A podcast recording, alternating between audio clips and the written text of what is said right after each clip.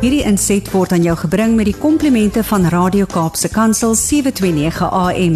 Besoek ons gerus by www.cape pulpit.co.za.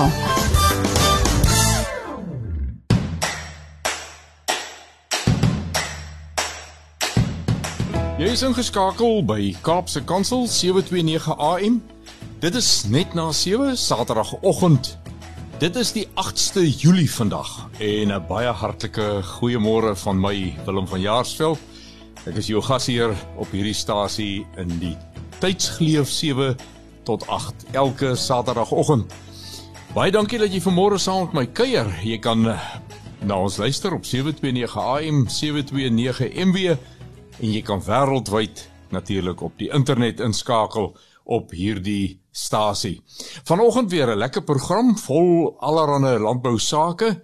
Om 10 oor 7 kom saad vir die saaier aan die beurt en ons lees Jakobus 3 vers 5 met die tema stig met jou tong. Om 7:20, 20 oor 7 kom 'n kapstok aan die beurt en Jan Kruit, 'n streekshof aanklaer van Messina, praat oor die wet op bedreigde spesies. Dit sluit aan by ons eerste bydrae in Huis en Hart wat gaan oor die Itermago.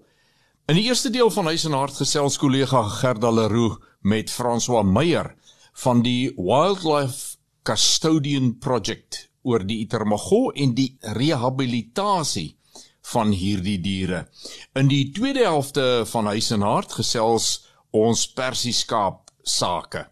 Oom Skapie de Tooi is 'n passievolle man as dit kom by hierdie skaapras. Hy gaan die geskiedenis van die ras so bietjie met ons deurloop.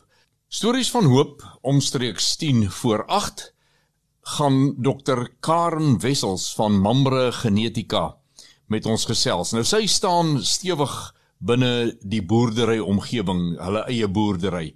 En sy deel haar ervarings en gedagtes oor die rol van die vrou binne boerderye. Interessante idees uh en as ek sê idees dan bedoel ek dit in 'n baie positiewe sin.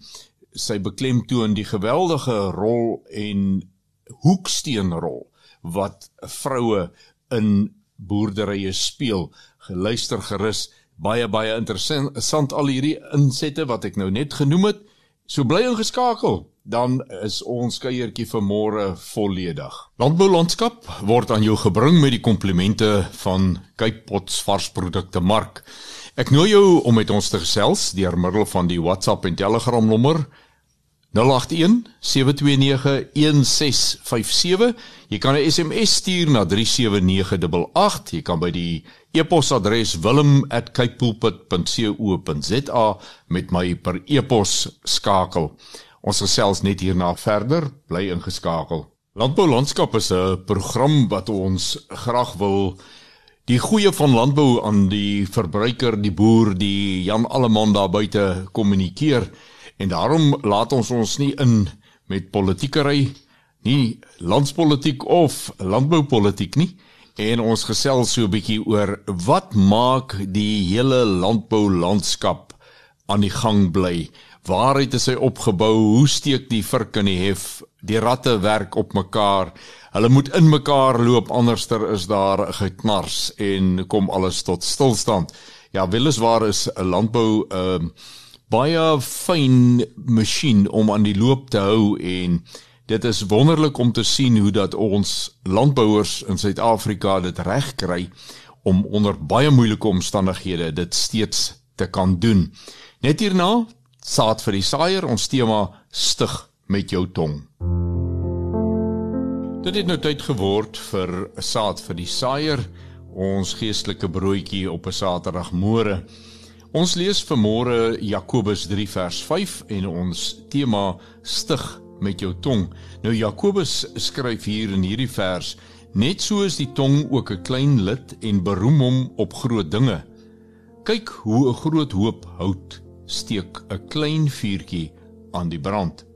Ongeag die konteks waarin hierdie gesels van Jakobus plaasgevind het, bly dit 'n universele waarheid tot hierdie dag toe as hy sê kyk hoe 'n groot hoop hout kan 'n klein vuurtjie aan die brand steek.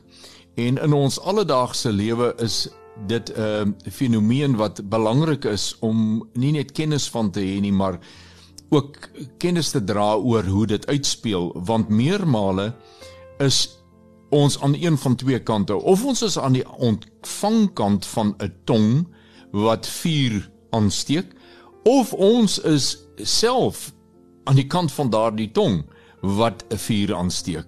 Om te sê te doen en baie keer in mense se lewens in te spreek of toe te laat dat daar in jou lewe ingespreek word deur 'n tong wat nie besny is en wat nie bestuur word deur die Heilige Gees nie. Het sy dit 'n ander mens se tong is wat nie hierdie kwalifikasie het nie of jou eie.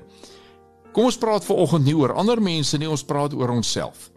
En van die belangrikste wat ek in die lewe sien is hoe dat my woorde teenoor 'n medemens of dit jou vrou, jou kinders, jou familie, die kassier in die winkel, die pompjoggie, die wie ook al, hoe dat ons woorde mense kan ofstig of hulle afbring van hulle hoogtepunt in hulle lewe deurdat ons die verkeerde woorde, die verkeerde uitdrukkings, die verkeerde gedagtes teenoor mense uitspreek. Kom ons wees bedag daarop. Ons skep met ons woorde en die tong is die instrument. Kom ons bid saam. Vader, ons dankie dat ons die voorbeeld van Jesus Christus het wat altyd met sy woorde gestig het. Woorde van lewe gespreek het, ook lewe in dooies gespreek het. U self het geskep alles wat daar is deur 'n woord te spreek. Here, ons vra dat U ons deur U Gees sal lei en ons sal help om ook in daardie fatsoen en voorbeeld lewe te spreek vir onsself maar ook vir ander. Dit alles bid ons in die wonderlike naam van ons verlosser Jesus Christus. Amen. In die landbou is dit verskriklik belangrik dat ons in harmonie met die natuur sal wees en as jy kyk na die natuur in sy geheel, dan staan 'n mens verstom om te sien hoeveel klein diertjies, blommetjies, plantjies, stukkies uh van rots en sand en alles vorm die ekosisteem waarmee 'n mens werk. En van die diere wat nie baie volop is nie wat 'n geweldige belangrike rol speel in hierdie sinergie wat daar behoort te wees, is natuurlik wat ons noem bedreigde spesies. En dan is daar ongelukkig mense wat 'n uh, rede vind om van hierdie bedreigde diere nog verder te bedreig. Dis eintlik hulle wat hierdie diere bedreig. En in Kapstok vertel Jan Kruit bietjie oor die wet op bedreigde wild en spesies. Luister gerus na hom. Jan Kruit is die streekshof aanklaer in Musina, asook die voorsitter van die Suid-Afrikaanse Jagters en Wildbewaringsvereniging in die Musina se Hardekooltak. Hy is ook die amptelike woordvoerder van die vervolgingsgesag in Limpopo. Jan, dis lekker om met jou te gesels. Hartlik welkom. Goeiedag Gerda en goeiedag aan al die luisteraars. Ek wil net graag noem voordat ek vandag met jou met die onderhoud begin, ek is wel 'n werknemer by die vervolgingsgesag, maar ek is nie die amptelike woordvoerder van die vervolgingsgesag in Limpopo nie. Ek het wel toestemming om vandag met julle te kan praat. Jan, wat behels dit om iemand te vervolg wat met 'n itermago gevang word, vanwaar hy tipies vasgetrek word totdat hy in die hof verhoor word? In meeste gevalle sal moontlike verkopers kontak maak met persone wie hulle vermoed kopers kan wees die persone laat weet dan die owerhede en dis dan van daar dat 'n plan beraam sal word om die mense vas te trek. Daar is verskeie maniere hoe die handelaars werk, maar van wat ons weet is dit die mees algemeenste waarvan ons bewus is. Ek dink mens moet ook maar in gedagte hou dat baie van hierdie ouens wat op Itermago afkom, dis maar net by of so die Engelsman sê by chance. Dit is nie 'n dier wat mens weet alledaags sien nie. So hulle is ook baie keer onkundig hoe om kopers te kry en dis hoe hulle maar gewoonlik hulle rieme styf loop. Sodra die owerhede kontak maak met die misdadigers en hulle kan bevestig dat hierdie itermagol wel in hulle besit is, sal die owerhede dan inbeweeg en 'n arrestasie maak. In die aard van die saak sal die eerste prioriteit die dier se welstand wees. Diere wat in hierdie omstandighede gevind word, is dikwels al redelik verswak en erg gedehidreer. Die polisie se veediefstal en bedreigde spesies eenheid het gewoonlik kontak met organisasies wat hierdie diere dan in ontvangs neem en toesien dat hulle die nodige en onmiddellike sorg kry. Aangesien hierdie diere baie spesifieke behoeftes het wat nie sommer enige mens meer kan help nie. Die eerste stap nadat die polisie hierdie dier konfiskeer is om van hom en dan ook van die toneel foto's te neem voor hulle dan hierdie itemagol in die SAPS 13 register registreer. Dit is die register waar alle bewysstukke geregistreer word wat die polisie hanteer. Hy word dan weer baie kere sommer onmiddellik weer uitgeteken en dan aan die organisasie of die persoon wat hom dan ontvang uitgeteken. Hierdie mense vervoer hom dan gewoonlik na 'n gespesialiseerde veearts toe sodat daar dadelik met 'n behandeling begin kan word. Ons het daar gevalle gehad dat van hierdie itermagos per helikopter afgehaal kon word om veearts gehaas te kan word. Tyd is baie keer 'n groot faktor om hierdie diere te kan red. Nou elke persoon wat die dier hanteer, gee vir ons 'n verklaring deur te sê by wie hulle hierdie itermagos ontvang en aan wie hulle hom oorhandig. Dit werk soos 'n ketting. Elke persoon wie die dier hanteer, het 'n spesifieke doel. Eerstens sal die dier geïdentifiseer word, is dit manlik of vroulik ensovoorts.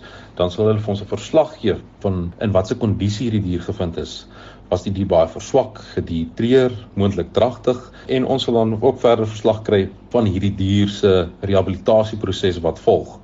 En as ook sy uiteindelike vrylating sou ons so gelukkig wees omrede seker van hierdie diere dit in hierdie hele proses nie maak nie. Soos mens kan verstaan, dit is ook maar baie stresvol vir hierdie dier om uit sy omgewing geneem te word en vir daal lank nou weer dan vervoer word.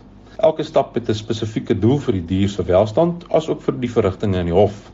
Die mense wat help met die versorging, rehabilitasie en vrylating sal dan ook dikwels vir ons kom getuig in die hof ter strafverswaring. Sou ons hierdie mense dan onskuldig bevind. Elemente soos die dier se aanvanklike kondisie, die omstandighede waarin hy aangehou was, die moontlike tydperk van aanhouding, mediese behandeling, asook die gepaardgaande koste word alles dan vir ons meegedeel met hierdie verklaringe asook die getuienis dan op die uiteinde in die hof. Ons het al getuienis aangehoor dat kostes tot en met 300 000 kan beloop vir die behandeling, rehabilitasie en vrylating van 'n enkele itermago. Ons poog altyd om die gepaste vonnisse te kry vir die boosdoeners, maar dit moet ook onthou word dat die hof die beskuldigde se persoonlike omstandighede ook in ag neem. Meestal laat blyk in die hof dat hulle oorweging vir die oortreding meeste finansiëel van aard is. Alhoewel dit nie 'n verskoning is nie, is dit lyk my maar die algemene tendens as mens sien waar hierdie diere dan vandaan kom.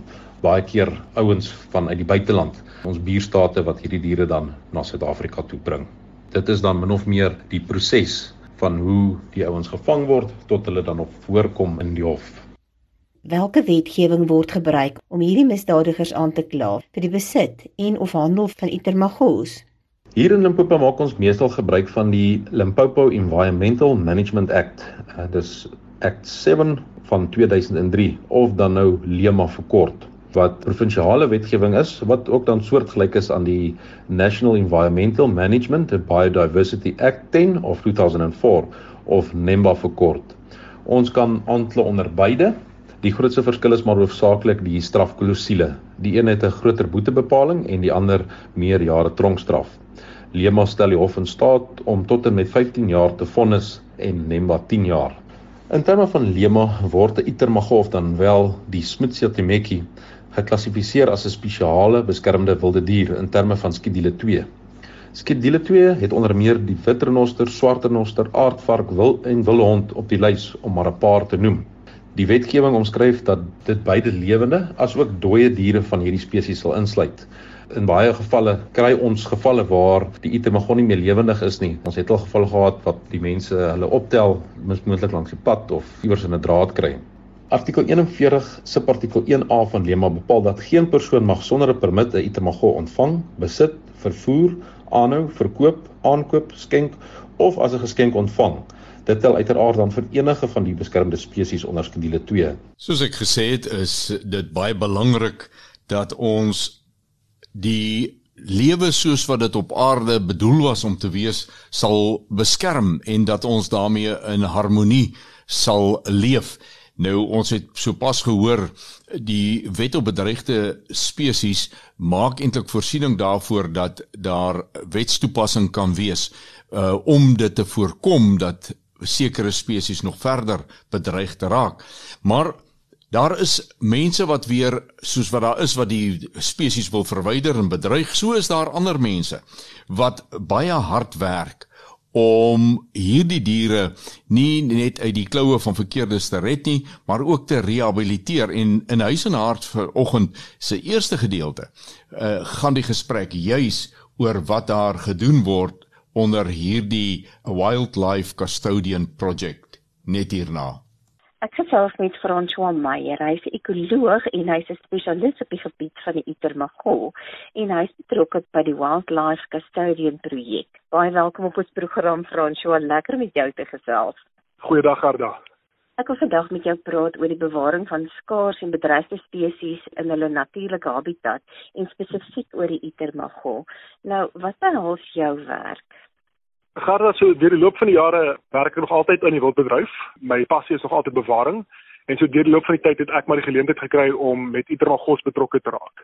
Einde 2017 was daar Itermagonos area gered deur mense van die gemeenskap. Ek was om raad gevra oor die spesies en ek het vinnig besef hoe min ek weet van die spesies. Op die tydperk het ek kontak gemaak met professor Ray Jensen en die het gelei na die proses toe waar die Itermagos wat gekry was ek was toe in beheer gesit van die dier se vrylating. Dit was 'n baie interessante proses en dit het nog verder gelei dat ons die geleentheid gesien het vir 'n navorsingsprojek. Die het ek my meesters gedoen by die Universiteit van Wenda waar ek spesifiek gekyk het na itemagos wat uit die onwettige handel gered word en dan weer in natuur vrygelaat word. So ek spesifiek gekyk het na diere wat direk vrygelaat was met geen of minimale sorg en dan na diere wat halfdeur 'n vrylatingsproses sal laat gaan was, soos wat hulle in Engels sal 'n soft release, waar ek gevind het dat as mens die dier geleidelik in sy nuwe omgewing inlaat, dan is daar 'n groter kans dat hulle gaan wel oorleef. En al die navorsing en veldwerk het toegelei na die bou van die huidige vrylatingsprotokols wat in Suid-Afrika gebruik word of riglyne wat in Suid-Afrika gebruik word vir die spesies en dan verder die proses het gelei dat ek 'n spesialis word op die spesies spesifiek in verband met die diere wat uit onwettige gehandel kom en hulle vry te laat waar my huidige navorsing nog op dieselfde onderwerp hou maar met die idee om die vrylatingsprosedures meer te verfyn en aanpasbaar te maak vir verskillende gevalle om hulle oorlewingspresentasie en kans vir oorlewing te verbeter. Kan jy vir my so iets vertel oor hierdie spesies asseblief? So 'n paar feite oor die Itermagol wat ons nie van weet nie. Jong, waar begin ek? Dis 'n verskriklike unieke dier. Itermagos is soogdiere en dit is die enigste soogdier met skubbe. Skubbe wat gebou is uit keratin. Dit is dieselfde materiaal as ons vingernaels en ons hare, dieselfde materiaal as as renosterhorings en dit is die dier se primêre vorm van sy verdedigingsmeganisme wat as hy gesteer word of homself wil beskerm, dan rol hy op in 'n stywe stywe balletjie. En die skubbe is baie glad. So enige predator kan nie eintlik 'n greep op hom kry of 'n byt op hom kry nie, want die kloue en tande sal eenvoudig net van die balvorm afgly. Dis net iets soos 'n mens of soos 'n bobbejaan wat duime het wat die dier sal kan optel en kan verskuif. Maar eintlik in die wild as hy in sy bal inrol, dan kan jy nie daar deurkom nie. Verder Itromagos, hulle eet eksklusief met mure en termietspesies waar hulle spesiale tong het wat aangepas is om uit hulle neste uit so te slurp. Die tong is bedek met 'n taaierige speeksel en so sy tong in en uit die gaatjies uitskiet. Die trek dan die mure in. Die tong is omtrent so lank soos die lyf met 'n spesiale skede wat hier by die diafragma by die maag inheg. So hy trek lekker diep in die lyf in. En dan die Itromagos wat ons hierso by ons het word genoem die Tenyx pangolin en dis die enigste spesies wat ons hier in Suider-Afrika het, veral in Suid-Afrika het. Dis interessant van hom, dis die enigste spesies van Itermagos wat net op sy twee agterbene loop. Sy voorlyf en sy stert balanseer hom so uit dat hy net so op sy agterbeentjies loop en net so elke nou en dan sal sy stert op sy voorpote die grond raak, maar dis maar net 'n bietjie om sy balans te hou en nie om te beweeg nie. Ek weet onlangs het jy 'n suksesverhaal gehad waar 'n Itermagos teruggesit is in die natuur. Kan jy vir my 'n bietjie inligting gee daaroor asseblief? Garda, ja, dese geval van 'n etemagol wat redelik onlangs gekonfiskeer was. Ah, haar naam is Maruti. Ek kan ongelukkig nie 'n fyn besonderhede deel van haar geval nie. Dit is nog steeds onder ondersoek. Sy was in 'n verskriklike slegte kondisie gekonfiskeer. Jy's een van daai diere wat as jy luister vir die veeartse en die mense betrokke met die rehabilitasie was dit al een van die slegste gevalle wat ons gesien het. En veral met so jong diertjie as hulle in so slegte kondisie gekonfiskeer is, is die hoop gewoonlik maar min. En ek moet erken in al die jare wat ek al so diertjies gesien het, dan maak mens eintlik reg dat die diertjies nie gaan oorleef nie. Gelukkig die veeartse betrokke Dr. Debbie English daarso van Prowet en die rehabilitasiesorg by Moya Kolula die werk wat hulle gedoen het is net fantasties. Nie net het die dier se kondisie baie goed opgetel nie, maar teen die tyd wat sy reg was vir vrylating was hy 'n verskriklike kalm dier. Toe dit reg was vir vrylating, het ek die voorreg gehad om redelik naby aan my verblyf vry te laat, asook die na-vrylatingsmoniteerwerk te doen. Jan Kruit, die aanklaer van haar geval, hy gaan haar geval hanteer in die hof as ook die voorsitter van ons tak hierso van die SA Jagters en Wildbewaringsvereniging, die Hardekoel tak hier by Messina. Hy het my ook om bystaan met die vrylating. Al vrylating het goed gegaan. Dit is maar 'n stresvolle proses want jy vat nou 'n diertjie wat uit sy natuurlike habitat uitgevat was wat deur verskriklike fisiese en mental trauma was. Vat jy nou en dan gaan hy nog deur sorg en alhoewel sorg 'n baie goeie ding is, kan die dier ook baie stres en angs aanvaar in daardie omstandighede. En nou na dit alles druk jy hom in 'n heeltemal 'n nuwe omgewing. En ons het baie beperkte kennis, daar's verskriklik beperkte navorsing op die gedoen. So ons leer nog maar baie. En om die diere altyd in 'n nuwe omgewing te druk, is nie noodwendig dat daar waarborg is van sukses nie. Maar afvrylating het goed gegaan. Daar's maar tye van 'n bietjie spanning gewees, maar ek kan eerlikwaar sê sy doen goed. Ek het haar juis gister het ek haar gesien waar sy 'n veilige slaapplekkie gevind het ook in die bos en haar kondisie tel op. Ons leer ook baie van gedrag. Het lekker in die koppies in beweeg wat altyd interessant is waar hulle kos en so aan vind hier in die bosveld om my dier te gesien het waar sy was en die verskriklike kondisie wat sy was tot waar sy nou vet en gesond is is 'n baie lekker ding om te beleef. Franswain, dan kan ons nog baie lank gesels, maar laastens, hoe kan ons julle hande sterk maak? Garda, joh, die antwoord vir so 'n tipe vraag is by die maklikste ding om altyd te sê is befondsing, maar dit is ook nie net alles waar dit oor gaan nie. Ek dink 'n baie belangrike ding is dit dat mense moet begin bewus raak. Ek, ek voel as dit kom by wildbewaring is daar baie keer al versiening dat iemand anders te gaan die werk doen. Iemand anders te gaan die renoster beskerm, iemand anders te gaan die luiperd beskerm, iemand anders te gaan die wildhond beskerm. Dis die werk van bewaarders wil ek amper sê. En om dit te vergelyk met plaasveiligheid waar mense veiligheidsverenigings sê en waar boere en mense van die gemeenskap betrokke raak met hulle eie area se veiligheid en bewus raak van veiligheid. So voel ek ook moet mense maar ek sê nou nie dat mense nou radikaal moet gaan nie, maar mense moet bewus raak van hierdie dinge wat ons in Suid-Afrika het, hierdie unieke habitat, hierdie unieke diertjies en betrokke raak waar ons kan. Nie elke persoon hoef altyd in die veld te wees, fisies met die diere te werk nie maar daar's verskeie maniere waarop mens betrokke kan raak en waar by my werk kom. Ons is altyd op soek na areas waar ons hierdie diertjies wat uit die onwettige handel kom, waar ons hulle kan vrylaat. Maar ongelukkig is dit nie so eenvoudig om die diertjie net in die bos te sit om vry te laat nie. Ons moet die sukses van die vrylating monitor. So as daar enige manne daar buite is wat weet van areas waar ons die diere kan vrylaat en waar daar spanne kan wees of individue kan wees wat die moniteerwerk kan doen, of enige iemand wat bereid is om hierdie tipe operasies te befonds of te ondersteun, dan sal dit altyd lekker wees. En natuurlik enige iemand wat hoor van gevalle waar Itremagos uit die omgewing uitgevat was of net self waar net Itremagos voorsien was. Daai inligting is ook altyd handig en ek sal aanraai dat dit gerapporteer word deur die SA Jagters en Bewaring Vereniging se toep wat mense kan aflaai op my se foon of op hulle webtuiste gaan en die, die dinge rapporteer. François baie dankie vir die verskil wat jy maak en dankie dat jy hierdie met ons gedeel het vandag. Jy maak ons net so 'n bietjie meer bewus van dit wat om ons aangaan en dat ons ons oë waarwyd oop moet hou.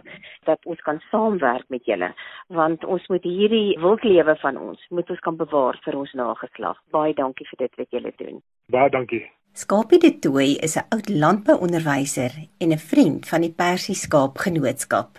Skapie, dis 'n voorreg om vir jou welkom te heet op ons program. Goeiedag.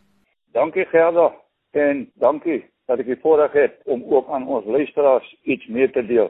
Skapie, in watter omgewing bly jy tans? En het jy groot geword in die landbouomgewing? Ek bly nou in Riversdal, Suid-Kaap. Ek is hier gebore, Klein Karoo, by die groot stad Nineveh van Wyksdorp. En daar het my oulede pa met hulle geboer. My mooi luister die datum. Die nag van die 22ste Januarie 1947 het my pa se al 1200 skape in die lange berge dood gekapok. dis ook 'n storie as daai woestynras skielik onderwerp word aan daai vinnig veranderende klimaatomstandighede, dan gebeur dit dan dood hulle eenvoudig op 'n hoop. En dit het met hom gebeur die nag van die 20ste Januarie 1947. Toe was ek maar so sleg 5 jaar gewees. Nou, nadat jou pa al die persieskape verloor het as gevolg van daardie koue, het hy weer met persieskape geboer. Ja, 'n goeie weldoener, 'n man met die naam van oom Jan van Wyk, 'n boer ook hier in Riversdal, het vir hom 400 pond rentesvrye geleen en gesê: "Gaffie, dis my pa, gaan koop weer vir jou skape." En hy het toe vir hom weer 400 persieoeie gekoop. Vertel my meer van die persieskaap en sy geskiedenis in Suid-Afrika asseblief. Plus minus 200 jaar gelede, nog in die dae van die seilskepe, het 'n seilskip om die suidpunt van Afrika gekom in 'n storm beland teen die mond van die Breë rivier en moes hy uit die aard van die saak gaan skuilings soek in die rivier by Witstrand daaronder aan die suidpunt van Afrika. Op daardie boot was daar persieskape soos ons hulle later leer ken het, wat as proviant gedien het op die boot. Terwyl die boot daar vir veiligheid geanker lê, het twee boere, onder andere meneer Berry, wie se nasate vandag nog in die Swellendam omgewing boer, saam met meneer Heatley aan boord gegaan en toe kry hulle die vier swartkop persieskape aan boord. Seker vir hulle iets besonders gewees met hulle besondere spierwit en swart kop en dan die besondere vet let wel nie sterk nie stytjie wat net niks anders as 'n bolling sagte vet is nie. Hulle verhuil toe van hulle eie plaaslike skape vir die vier skape aan boord. Met die voorwaarde die booteienaar sal dit vir hulle neem tot in die Kaap. Met ander woorde daar het die eerste vier persieskape eintlik aan wal gestap hulle is van daar vervoer met 'n trein na Wellington. Dit is sover as wat die spoor daai tyd geloop het. Die nag aangekom op Wellington tref die eerste ramp die swartkop persie se planting in die Kaap. Daar was 3 oeye en 1 ram. 'n Verwoede Jezebel het die rammetjie doodgemaak. Gelukkig al 3 oeye was dragtig. Uit hulle word gebore 'n geelkop en 'n swart kop rammetjie onder andere. En laat my dit vir jou vandag sê. Daarna, dit was die eerste en die enigste persieskape wat in Suid-Afrika voet aan wal gestap het. Ja, net ook maar so Jan van Riebeeck van ouds. Nou hoe die geskiedenis daarna verloop. Daarna het die persieskaap homself versprei oor die hele Suid-Afrika, meer spesifiek die ou Kaap-provinsie en veral na die droër dele van die Karoo en ook die Bosmanland en op in die ou Namibië waar hulle vandag nog in hulle meerderheid aangetref word. Die blote feit is dat jy weet hy was besonder bekend vir sy vermoë om met min kos klaar te kom. En het die een buurman na die ander maar so in die proses hulle versprei. En oor die tyd het hulle dan ook versprei Let wel, onthou die groot Karoo strek vandag al by Kraddock, Graafrenet en verder ooswaarts al. Hy brei nog steeds uit die Karoo. Maar dit is maar hoe dat die persie deur sy bekendheid versprei het. Die een eienaar boer het gepraat met die ander een en as ons kom by die werklike goeie eienskappe van die persie, dan sal ons miskien dadelik uitvind waarom dit hulle so maklik so wyd versprei. Wat is hierdie eienskappe waarvan jy praat? Die persieskap het die besonderse eienskap van daardie vetstuitjie van hom. En daardie vetstuitjie is niks anders as sagte vet. As jy daardie stuitjie vandag uitbraai, dan kry jy net 'n pragtige bakkie sagte spierwit vet wat as botter gebruik is oor al die jare. Die ou mense het nie botter gebruik nie. Hulle het persieskap vet op hulle brood gesmeer. Daardie skape het ook bekend geword in die jagbedryf. As jy eenmal in jou lewe droë wors waarvan daar ook wildvleis en persievet gemeng is, hoog al die pad koningskos. En dit is wat hom so bekend gemaak het. Verder die persieskap het 'n besonderse eienskap in die sin dat in die ou dae dit was ook deel van die eerste produkte wat uitgevoer is, naamlik die velle van die persieskap, want daardie velle is na Amerika uitgevoer. Hulle is handskoene gemaak vir die mode van die tyd. Die persieskap se vleis van uit die Karoo het 'n besonderse smaak. En soos ek probeer sê het, daardie smaak saam met sy vermoë om te kan oorleef op swak veldtoestande en wat dan ook in die droë dele gebruik is saam met die wildsvleis. En dit het die beeld van die persie net verder uitgedra. Laat my toe om ook sommer vir jou te sê, die eerste vuurtoring, ligtoring daar by Agulhas, die verste suidpunt van Afrika. Daardie eerste ligtoring het met kersse gewerk en dit was niks anders as kersse gemaak van die swartkop persieskap se vet. Nou ja, dit was 'n droë wêreld, die jare, depressiejare, die grootste droogte wat Suid-Afrika ooit in mense jeugnis getref het. Saam daarmee met die depressiejare daarna het hierdie swartkop persie gebly voortbestaan ten spyte van uiters uiters strawwe omstandighede. Dis nie nodig om daardie vet hoef te gevries het nie. Nee, as jy hom uitgebraai het, dan het jy vir hom maande kon gebruik as smeermiddel en ook die maak van kersse. Toe was daar nie gelukkig geen kragonderbrekings nie want hulle het persievet gehad. Nou kom ons by die wonder rondom die persieskap, die genetika. Luister as jy met mooi weer, onthou daar het 4 skape oorgebly. En uit daai skape het die hele versiebedryf ontwikkel. Daar's nooit weer enige versieskape ingevoer nie.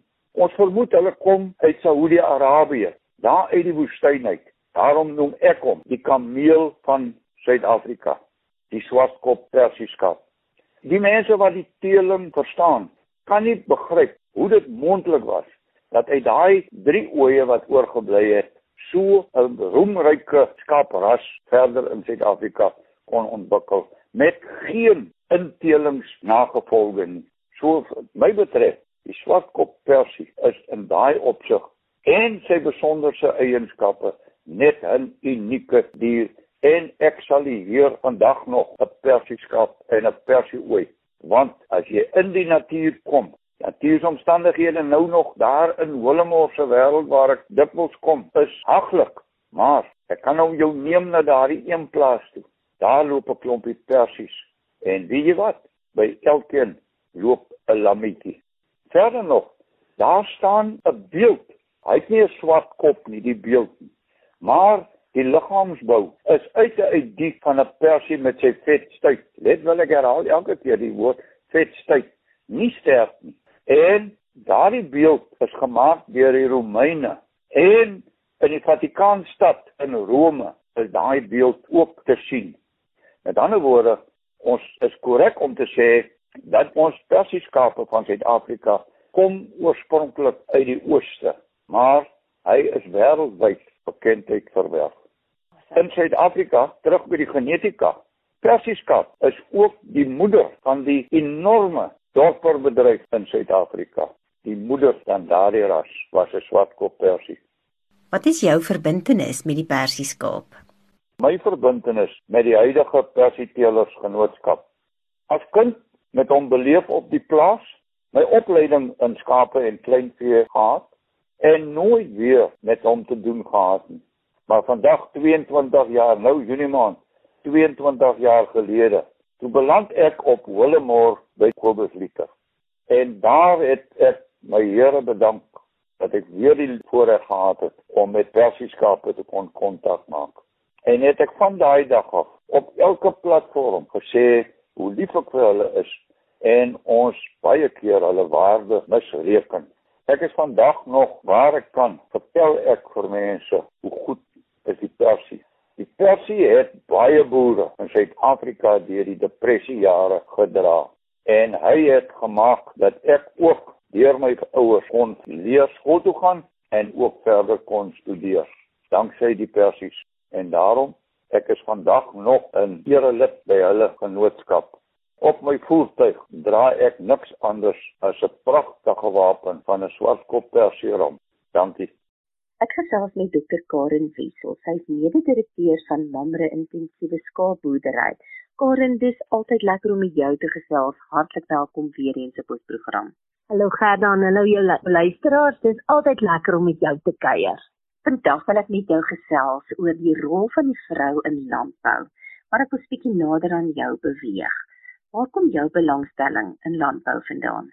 Gerda, weet jy, ek is 'n stadsmeisie, so ek het in die stad groot geword, gebore en getoe en was al my jare en lewe in die stad voordat ek nou vir Mani ontmoet het wat van 'n plaas af gekom het. So ek dink as 'n mens praat van 'n liefde en 'n passie wat jy het, dink ek dit is 'n Godgegewe iets wat hy in jou hart plant. Want God het 'n plan met elkeen van ons. Ek het nie geweet dat ek op 'n plaas gaan opeindig nie maar ek het geweet ek het 'n liefde vir diere wat eintlik alles bo en groter is as enige iets wat ek in my lewe wou doen. Wanneer het jy toe nou permanent betrokke geraak? Gerda, weet jy, ek het vir Mani ontmoet in my eerste jaar, dit was die Februarie van ons eerste jaar. So toe ek gaan verpleging swat.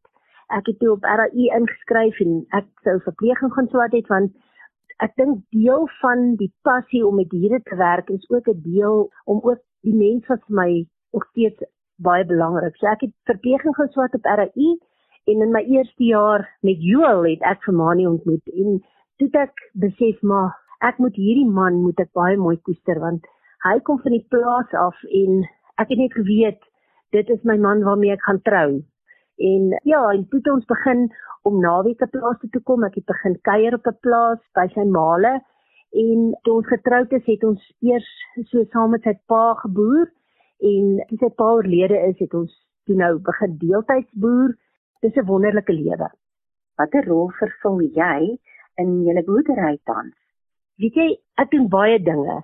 So op hierdie stadium is die skaapboerdery totaal myne. Ek neem alle besluite in die skaapboerdery alles wat ons doen met die skape is ek totaal beheer van die skape. En dan doen ek ook ons finansiële kant van die boerdery neem ek ook nou onder my vlerk want Mani het net nie die die tyd om dit te doen en ek dink dit is wat gebeur met baie vroue op die plaas. Ons kry daai deel omdat ons baie meer met detail kan werk. Nou jy het nou gepraat van dat jy die skaapgedeelte hanteer. Nou wat by ons dit Ons het die intensiewe skaapboerdery het ons begin in 2010 waar ons nou in lammetjies lam en elke maand laat lam. So ek doen die totale beplanning van die voer aankope, my medisyne wat aangekoop moet word. Wanneer ons dan laparoskopie doen, deel ek met my veearts om daai beplanning reg te kry want die manne is maar baie besig en 'n ou wil jou goed nog steeds in jou eie beplanning doen. So al daai beplanning in die skaapboerdery moet ek neem elke dag om presies te weet dat hierdie skaapboerdery tik soos 'n masjien. In die finansiële kant van die skaapboerdery moet ek ook al daai beplanning doen. So ek moet ook sorg dat my boerdery se boeke klop. So dit is nogal op hierdie stadium van die wedstryd met die hoë voerpryse en die hoë dieselpryse, is dit 'n redelike tammeletjie, maar ek moet vir jou sê 'n skaap is 'n wonderlike dier en hulle gee baie terug. Karen en dan nou, wat sê jy sê is die rol van vroue in landbou? Dan weet jy ek dink vroue bring in enige omgewing en in enige besigheid 'n uniekheid. En ek dink in moeilike tye van die landbou op hierdie stadium speel vrouens 'n baie belangrike rol in die besigheid van landbou. Vroeger was die vrou die boer se vrou. Vandag staan 'n vrou haar plek vol met haar voete op die grond in die boerdery. En ek sien ook wat gebeur met baie van die vroue waarmee ek deel is dat ek sien vrouens raak 'n baie groot en amper 'n sterk rol in die veebedryf. So hulle staan hulle plek vol en hulle is baie goeie veeboere omdat wat 'n vrou 'n moederlike kant het. Ons is baie meer op detail georiënteerd. Ons sien bietjie meer in 'n groter prentjie omdat ons daai faset in ons lewe het om te kan versorg, dink ek is dit 'n groot rol wat 'n vrou speel in besigheid. En dan natuurlik is die vrou die bemoediger en sy moet haar man se hande en arms hoog hou wanneer hy moeg raak en wanneer die druk groot is. Is die vrou die persoon wat die hele gesin bymekaar moet hou. Sy is nie net daar om kos te gee en klere aan te trek nie, maar sy speel 'n baie groot rol in die landbou. En hoe ek dit in die toekoms sien, as ek nou net dink aan vroue in die landbou, dan dink ek vroue gaan 'n baie groter leiersrol begin speel in die veebedryf. Omdat vrouens so uitstaan in dit waarmee hulle besig is. En in eeue deur dink ek het vrouens dit gedoen, maar vir nou in hierdie tyd waarin ons nou leef en ek dink vir die toekoms gaan die vroue baie groter vernoot in landboubesighede raak. Het jy 'n boodskap aan ons vroue in landbou betrokke is asseblief? Staan jou plek vol en maak jou hart oop vir dit wat daar buite gebeur. Moenie jou oë toemaak vir dit wat in die ekonomie gebeur nie. Ons moet bewus wees van die moeilikhede en die elke dag se druk wat op die besigheid is. Maar ons moet wel ook daar wees sodat ons dit vir ons mans kan makliker maak. So ek wil vir elke vrou sê, ek dink vandag aan jou en ek weet dat as jy jou arms kan hoog hou, uitgestrek na God, sal jy die krag kry om jou man in hierdie moeilike tyd op deur te dra en ook so dan te sorg dat die gesin en die landbou in ons land net groter en beter word in die toekoms.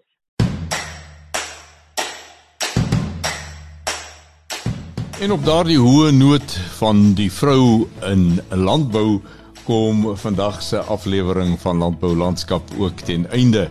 Radio Kaapse Kansel nooi jou om volgende Saterdag tussen 7 en 8 weer by ons aan te sluit vir nog so 'n landskap kuiertjie.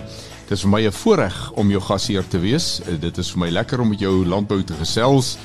Landbou lê my verskriklik naby aan die hart. Dit loop in my are en daarom is dit 'n vreugde om landbou sake met jou te praat. Baie dankie aan Cape Pots varsprodukte mark wat landbou landskap moontlik maak. Onthou om met ons te gesels op die nommers soos wat ek vir jou aan die begin van die program al gegee het en dan elke program gee ek dit maar oor en oor. En ook die e-posadres waar jy met my kan gesels sou jy dit graag wil doen. Tot ons dan weer saam kuier volgende Saterdag om 7. Groet ek Willem van Jaarsveld en mag jy elke oomblik Vader se guns op jou lewenspad beleef. Bly gerus ingeskakel vir die volgende programme op hierdie sender. Dit is nog sommer 'n hele Saterdag vol lekker programme wederom.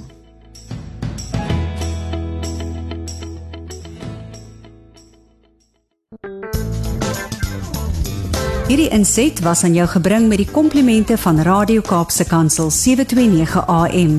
Besoek ons gerus by www.cape pulpit.co.za.